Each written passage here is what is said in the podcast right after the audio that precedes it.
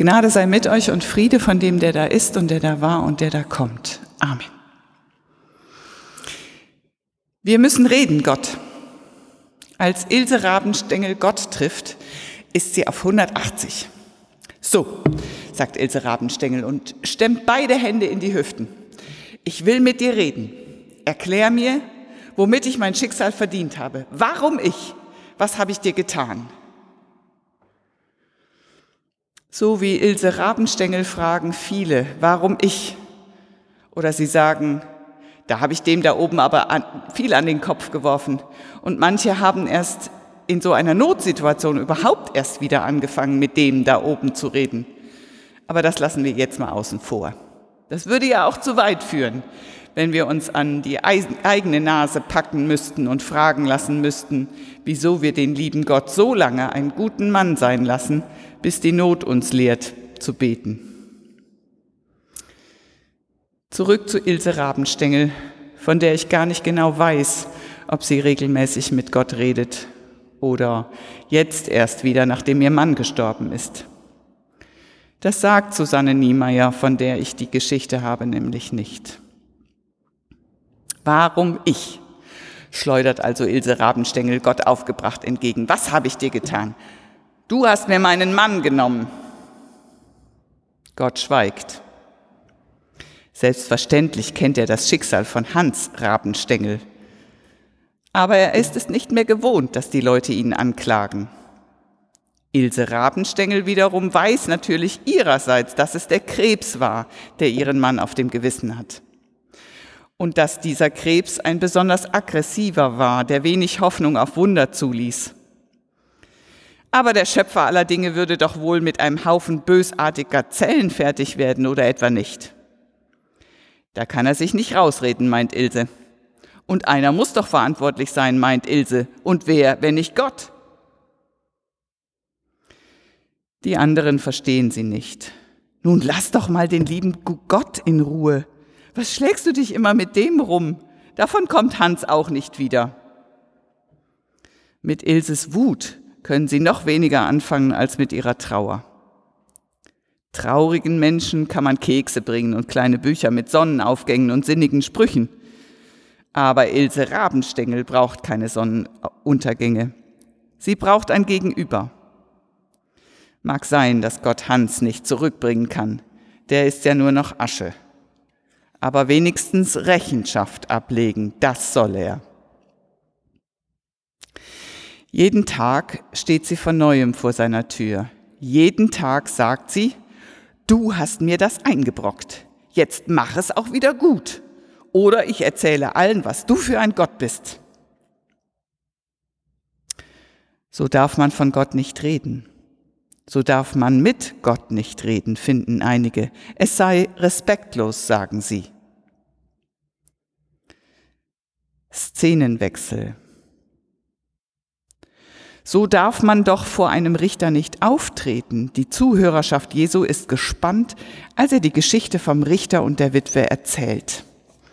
Ich lese Lukas 18. In einer Stadt lebte ein Richter, der hatte keine Achtung vor Gott und nahm auf keinen Menschen Rücksicht. In der gleichen Stadt wohnte auch eine Witwe, die kam immer wieder zu ihm und sagte, Verhilf mir zu meinem Recht gegenüber meinem Gegner. Alle wussten, dass Witwen denkbar schlechte Karten hatten, wenn sie nicht ein männlicher Verwandter vor Gericht vertrat. Und alle wussten, dass die Situation von Witwen mit Kindern aussichtslos war, wenn sie nicht entweder bei der Familie ihres verstorbenen Mannes oder bei ihrer eigenen Familie unterkriechen konnten. Sie waren nicht erbberechtigt und standen allzu häufig mittellos da und drohten zu verhungern. Wenn sie sich mit einem Richter anlegten, dann demütig, bittstellend, die Augen niedergeschlagen, und sie wandten sich an ihn, weil ihnen in ihrer Überlebensnot nichts anderes übrig blieb, auch wenn sie ahnten, dass der Richter ihnen wahrscheinlich nicht helfen würde, steckte er doch längst mit den männlichen Verwandten des verstorbenen Mannes unter einer Decke, geschmiert und gefügig gemacht. Die Zuhörerschaft Jesu ist aufs äußerste gespannt, weil die Witwe, die hier in seiner Geschichte auftritt, alles andere als demütig ist. Sie fordert ihr Recht. Sie lässt sich nicht abweisen und nicht abspeisen.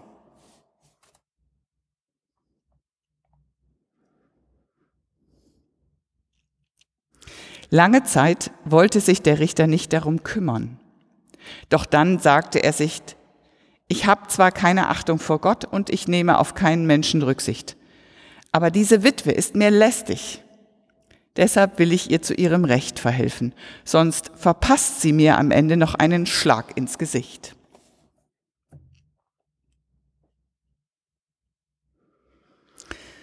Und zuletzt, die Geschichte ist wirklich zum Lachen.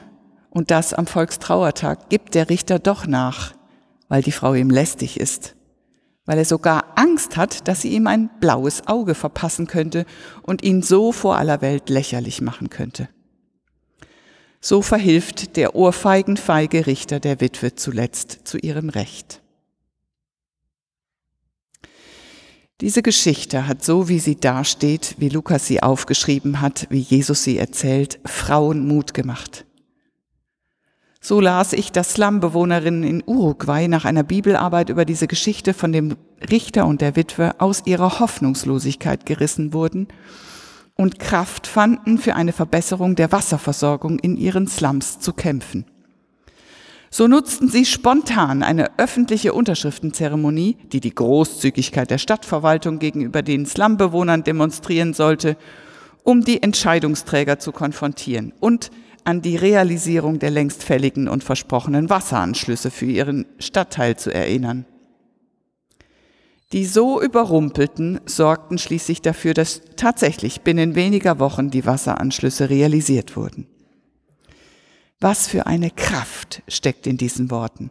Und wie sehr kann man sie wörtlich nehmen, denn das meint Lukas und das meint Jesus wirklich so.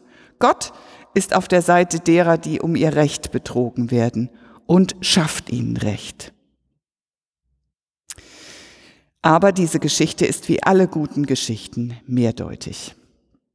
Kehren wir also ruhig noch einmal zurück zu Ilse Rabenstengel aus der Geschichte von Susanne Niemeyer. Du hast mir das eingebrockt. Das waren ihre letzten Worte an Gott.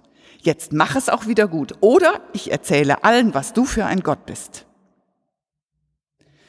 Und während andere finden, dass man doch so mit Gott nicht reden dürfe, man müsse doch fein demütig sein und schicksalsergeben, denn er habe doch schließlich den größeren Überblick, sieht Gott das anders. Ilse Rabenstengel löst eine merkwürdige Verwandlung in Gott, dem Allmächtigen, aus.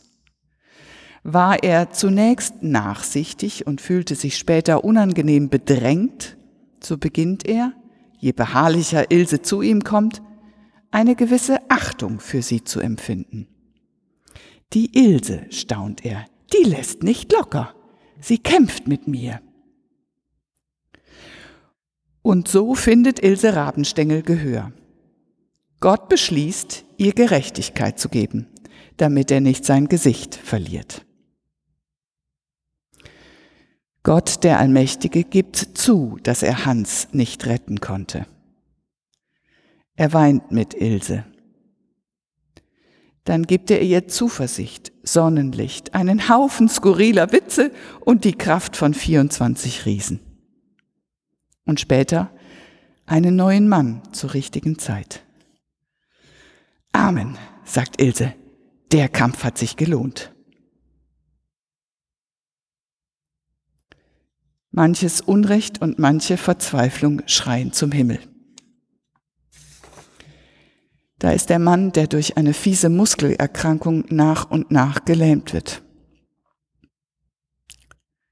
Da sind die Eltern mit ihrem mehrfach schwerstbehinderten Kind, die wissen, unser Kind wird nie auf eigenen Füßen stehen und die sich fragen, was wird aus ihm, wenn wir nicht mehr da sind. Das sind die Mütter, die ihre Söhne in den Krieg ziehen lassen müssen. Das sind die Menschen, deren Häuser zerschossen und deren Leben zerstört wird, obwohl sie doch nur Zivilisten sind. Da sind die jungen Menschen, die in einem Krieg Unvorstellbares sehen müssen und entweder verrohen oder zerbrechen. Da sind die Kriegsheimkehrer, die nicht mehr in das sogenannte normale Leben zurückfinden. Manches Unrecht und manche Verzweiflung schreit zum Himmel. So macht Susanne Niemeyer in ihrer Kurzgeschichte den Streit mit dem ungerechten Richter zur Chefsache. Wo die aufgebrachte Witwe sich an Gott selbst wendet, steht nicht weniger als die Theodizee-Frage im Raum. Theodizee ist die Frage nach Gottes Gerechtigkeit. Warum Gott Leiden zulässt, wenn er doch die Macht hätte, es zu verhindern. Was bist du nun für ein Gott? ruft Ilse aufgebracht. Wie der Beter des 27. Psalms, der an Gott appelliert hat. Gott, du hast doch versprochen, uns zu helfen. Du hast gesagt, ihr sollt mein Antlitz suchen, darum suche ich auch, Herr, dein Antlitz. So steht die Witwe Ilse Rabenstengel vor dem Höchsten und fragt, wo bist du gewesen, als ich dich am dringendsten brauchte? Und wo bist du jetzt? Ihr Gebet ist nicht fromm. Sie benutzt keine Worte, wie sie sie im Gottesdienst gehört hat. Sie macht aus ihrem Herzen keine Mördergrube. Sie spricht so ungewaschen, wie ihr gerade zumute ist. Sie verlangt keine Wunder, dass die Naturgesetze außer Kraft gesetzt werden, sondern sie will einfach Kraft zum Überleben, zum Weiterkämpfen. Sie sucht ein Gegenüber und sie ist sicher, dass sie damit bei Gott an der richtigen Adresse ist. In diesem Vertrauen, das sie Gott entgegenbringt, finde ich sie beeindruckend. So würde ich selbst gern mit Gott im Gespräch sein. Schnörkellos, gerade heraus, unbeirrt, immer wieder, mitten in meinem Alltag, in dem festen Vertrauen, dass Gott hört, dass er mit mir fühlt, mit mir weint, die unerträgliche Ohnmacht mit mir zusammen aushält, dass er mehr weiß, als ich mir vorstellen kann, dass Gott schon einen Plan hat, wohin wir demnächst zusammen gehen werden, wohin es mit dieser Welt gehen wird. Aus solchem Vertrauen kann Kraft wachsen, sich dem Alltag zu stellen, das Leben anzunehmen, aufzustehen gegen Unrecht, nach meinen Möglichkeiten einzutreten für die, die das selbst nicht können. Und der Herr fuhr fort, Hör genau hin, was der ungerechte Richter hier sagt. Wird Gott dann nicht umso mehr denen zu ihrem Recht verhelfen, die er erwählt hat und die Tag und Nacht zu ihm rufen? Wird er sie etwa lange warten lassen? Das sage ich euch. Er wird ihnen schon bald zu ihrem Recht verhelfen. Aber wenn der Menschensohn kommt, wird er so einen Glauben auf der Erde finden?